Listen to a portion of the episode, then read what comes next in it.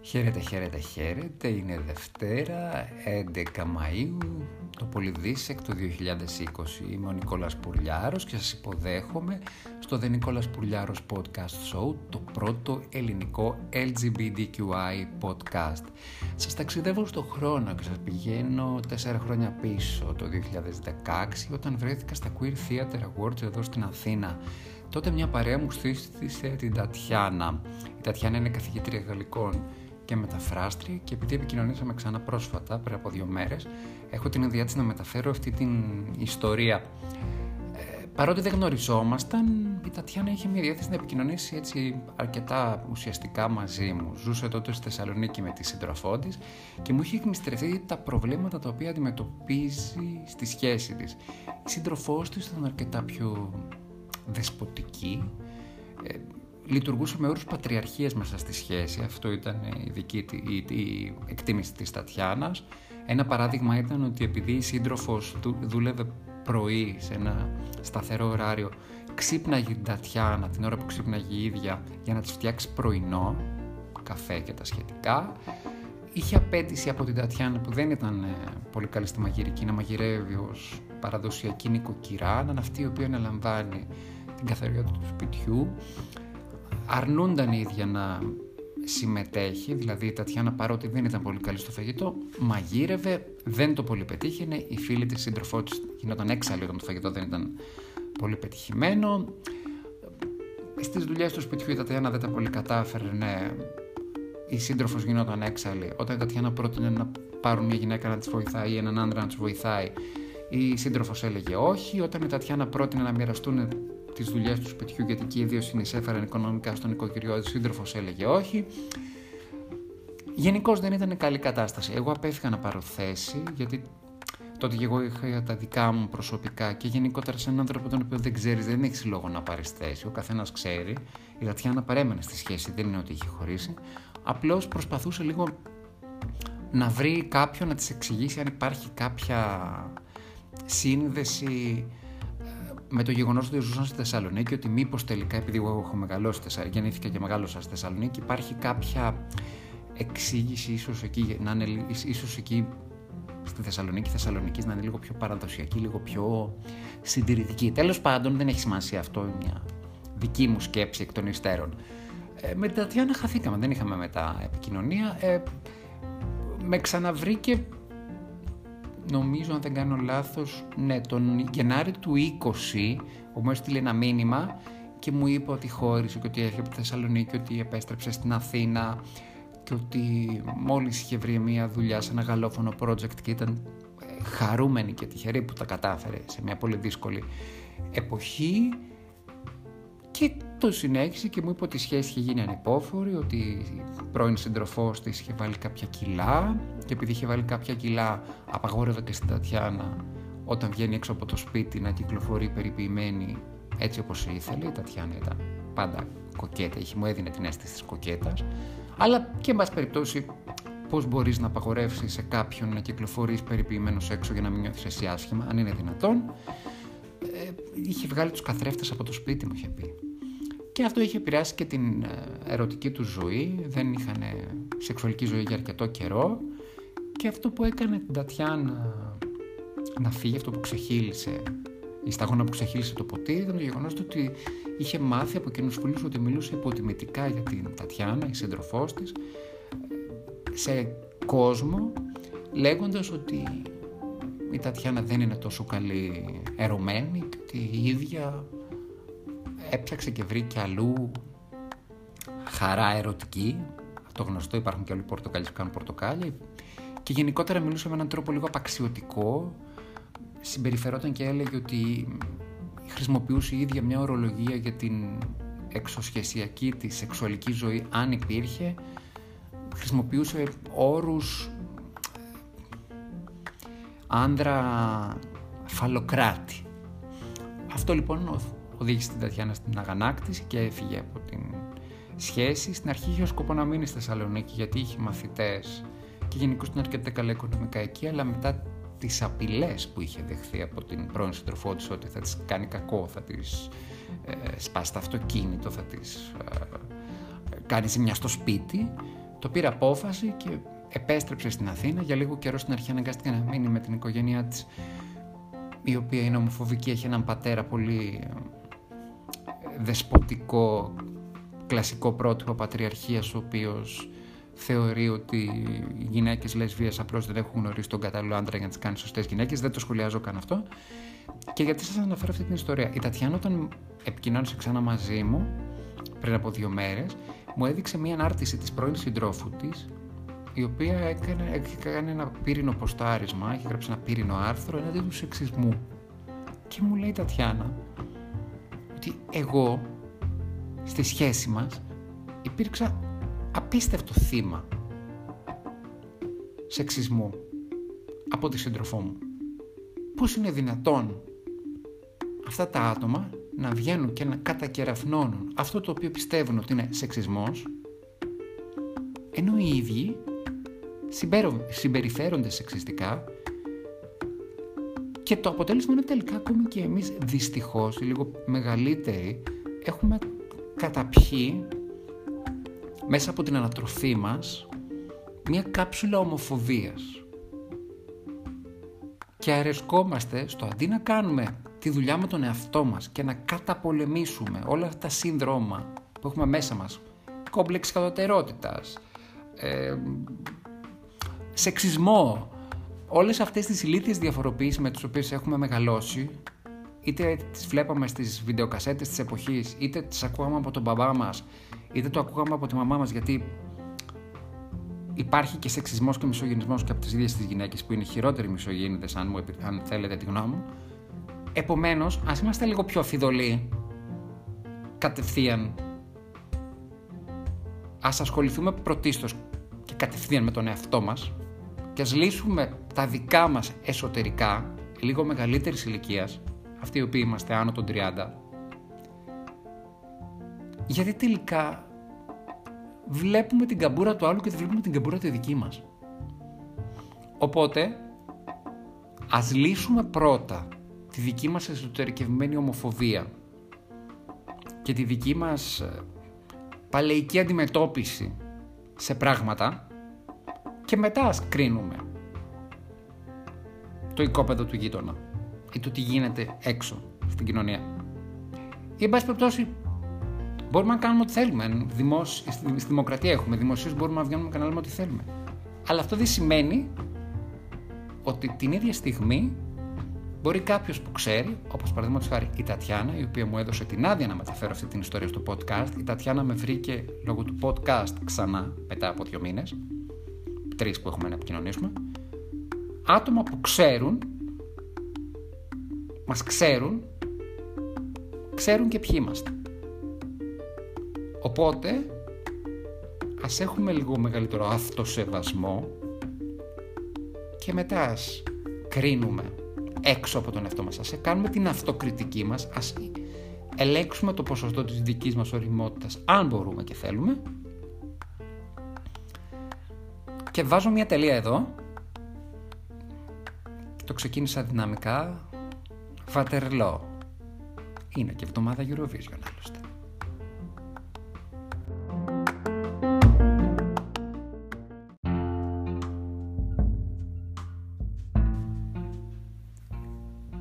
Η αλήθεια είναι μου φαίνεται απίστευτο που φέτος δεν έχουμε Eurovision. Είναι ένας θεσμός τον οποίο το παρακολουθώ πολλά χρόνια όπως πάρα πολλοί περήφανοι ομοφυλόφιλοι άντρε. Μου λείπει, είμαι Eurofan, καταλαβαίνω τους λόγους για τους οποίους φυσικά αναβλήθηκε, ματαιώθηκε ο θεσμός του 2020, είναι κρίμα, δυστυχώς ο COVID-19 παίρνει πάρα πολλά πράγματα από την ζωή μας, αλλά πρέπει να είμαστε αισιόδοξοι, να σκεφτόμαστε ότι όλα θα πάνε καλύτερα και ότι θα κάνουμε ένα πολύ μεγάλο πάρτι στο Ρότερνταμ το 2021 και θα γλεντήσουμε για δύο εις διπλούν και θα χαρούμε αυτόν τον θεσμό ο οποίος έχει κατηγορηθεί για χαμηλή ποιότητα, για πάρα πολλά πράγματα αλλά δεν έχει σημασία γιατί η Eurovision είναι μια μεγάλη αγκαλιά η οποία έχει ε, δεχθεί άτομα από διαφορετικά έθνη, από διαφορετικές χώρες, έχει αγκαλιάσει όλες τις γλώσσες, έχει αγκαλιάσει ανθρώπους από όλες τις ερωτικές προτιμήσεις.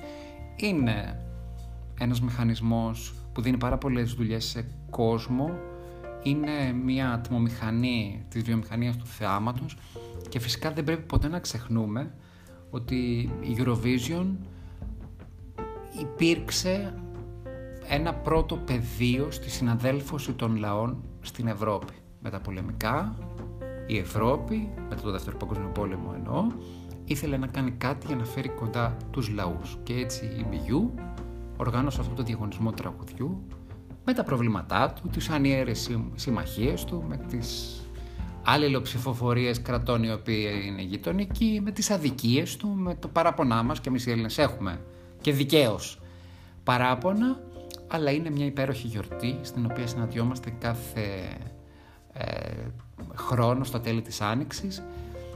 Θα συναντηθούμε και φέτος, θα είναι το θέμα με το οποίο θέλω να κλείσω, αλλά εν πάση περιπτώσει θέλω αυτήν την εβδομάδα έτσι να το χαρώ και να πετάω σφήνες και σπόντες και ειδισούλες σχετικές με τη Eurovision γιατί μου λείπει ήδη πάρα πολύ.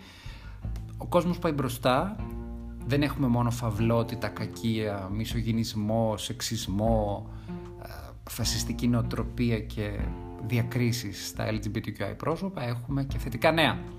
Και αυτή τη φορά το θετικό νέο έρχεται από την Αμερική, όπου το τηλεοπτικό δίκτυο Lifetime, το οποίο είναι καλωδιακό, είναι γνωστό στο ότι παράγει συντηρητικές ε, τηλετενίες και μίνι σειρέ οι οποίες είναι πιο πολύ γυναικείου περιεχομένου, έτσι ζαχαρωτά, ζαχαρωμένα ρομάντζα ή αληθινές ιστορίες κοινωνικού περιεχομένου μέσα, βγαλμένα μέσα από τα σπάργανα της αμερικανικής κοινωνίας, της παραδοσιακής. Στηρίζει αρκετά αυτό που λέμε την πατριαρχία. Τέλος πάντων και το Lifetime το κανάλι εξελίσσεται, οπότε αποφάσισε να κάνει τηλετενία εμπνεόμενο από τη ζωή της Σάρα Κάνιγχαμ. Η Σάρα Κάνιγχαμ έγινε γνωστή σε όλο τον κόσμο όταν αποφάσισε να είναι υποστηρικτική στο LGBTQI, στο, στην LGBTQI κοινότητα επειδή ήταν η μητέρα η ίδια ενός, η ίδια ενός ε, LGBTQI παιδιού έφτιαξε το θεσμό Free Hugs. Ο θεσμός Free Hugs ήταν εθελόντριες και η ίδια πρώτη απ' αλλά και άλλες εθελόντριες μητέρες οι οποίες έχουν LGBTQI παιδιά τα οποία τα αγαπάνε και τα στηρίζουν να ανοίξουν την αγκαλιά τους και να κάνουν μια ζεστή και θερμή αγκαλιά στα παιδιά, στους έφηβους οι οποίοι βιώνουν την απόρριψη από τους γονείς τους, από τις μανάδες τους λόγω της ερωτικής τους ταυτότητας. Και είναι πάρα πολύ σημαντικό το ότι αυτό το πολιτιστικό προϊόν θα ξεκινήσει από την Αμερική, θα ταξιδέψει σε όλο τον κόσμο και θα βοηθήσει, θα συμβάλλει στο να ανοίξουν κάποια μυαλά και θα σταματήσει πια αυτό το, τραγικό φαινόμενο να ακούμε ικτρές ιστορίες απόρριψης που φτάνουν μέχρι σε βαθμό αντιμετώπισης από τον νόμο σε έφηβους, σε παιδιά LGBTQI.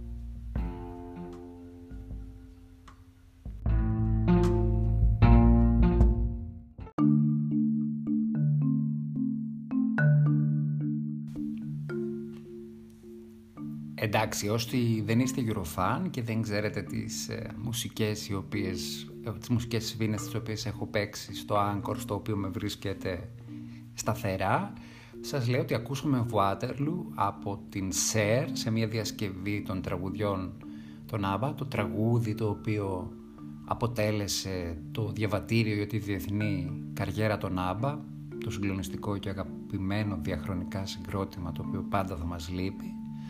Μετά ακούσαμε Love Sign a Light από την Katrina and the Waves, το νικητήριο τραγούδι του 1997, ένα τραγούδι που καθόρισε το διαγωνισμό σημαντικά, ήταν και η τελευταία νίκη του Ηνωμένου Βασιλείου και μου λείπει πάρα πολύ παιδιά Eurovision. Δεν ξέρω, στην αυγή της νέας εβδομάδας κάθομαι και σκέφτομαι πω πω πέρσι τέτοια εποχή ετοιμαζόμασταν, λέγαμε που θα συναντηθούμε, τι θα μαγειρέψουμε.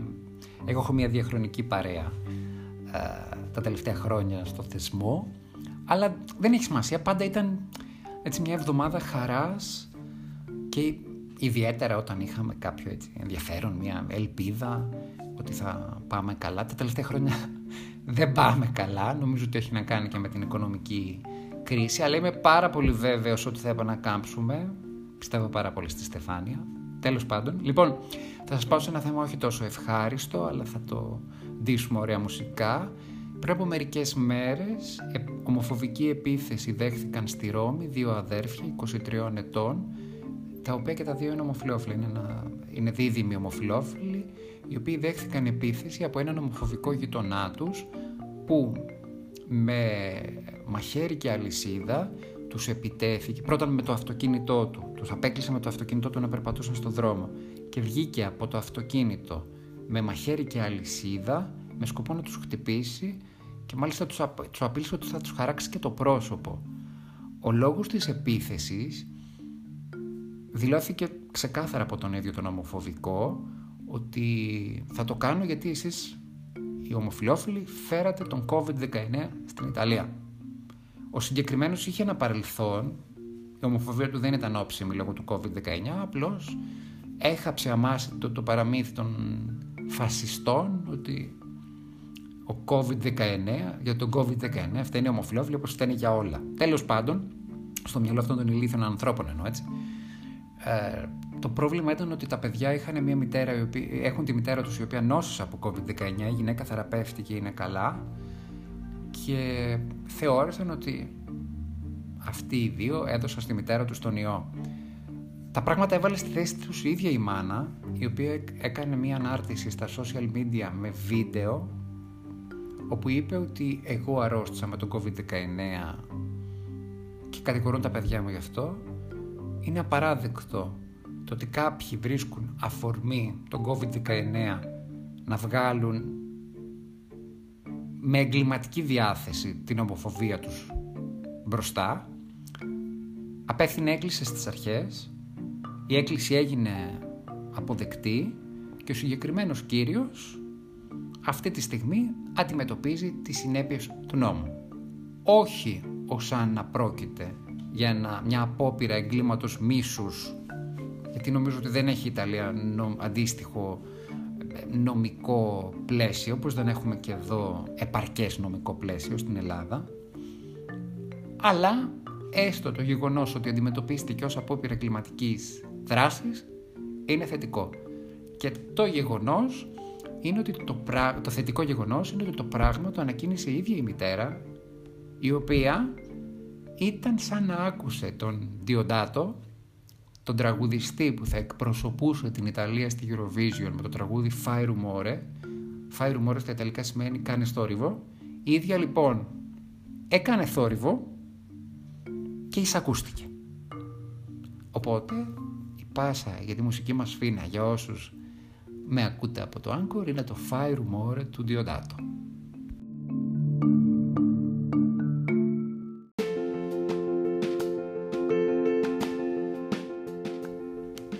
Ευτυχώς, παρά τις δυσκολίες και παρά τα όλα όσα έχουμε να αντιμετωπίσουμε από εδώ και πέρα, παρότι βρισκόμαστε στη φάση 2 αντιμετώπισης του COVID-19, η EBU αποφάσισε να μας αφήσει χωρίς Eurovision. Μπορεί να μην έχουμε το γνωστό θεσμό με το διαγωνιστικό χαρακτήρα, με τις πρόβες, με τα πάρτι, με τα, τι θα φορέσει η καθεμιά, με το πώς θα εμφανιστεί ο ένας και ο άλλος.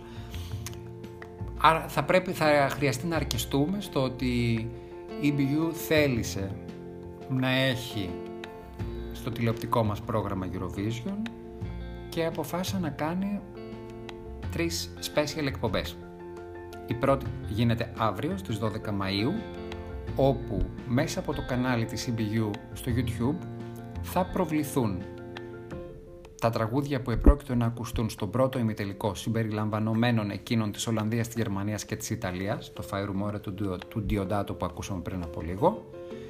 Στις 14 Μαΐου πάλι μέσα από το κανάλι του YouTube, της CBU στο YouTube, θα ακουστούν τα τραγούδια του δεύτερου ημιτελικού, εκεί που ήταν και η δικιά μας η Στεφανία, την οποία μου αρέσει πάρα πολύ, μαζί με τα τραγούδια της Γαλλίας, της Ισπανίας και του Ηνωμένου Βασιλείου και στις 16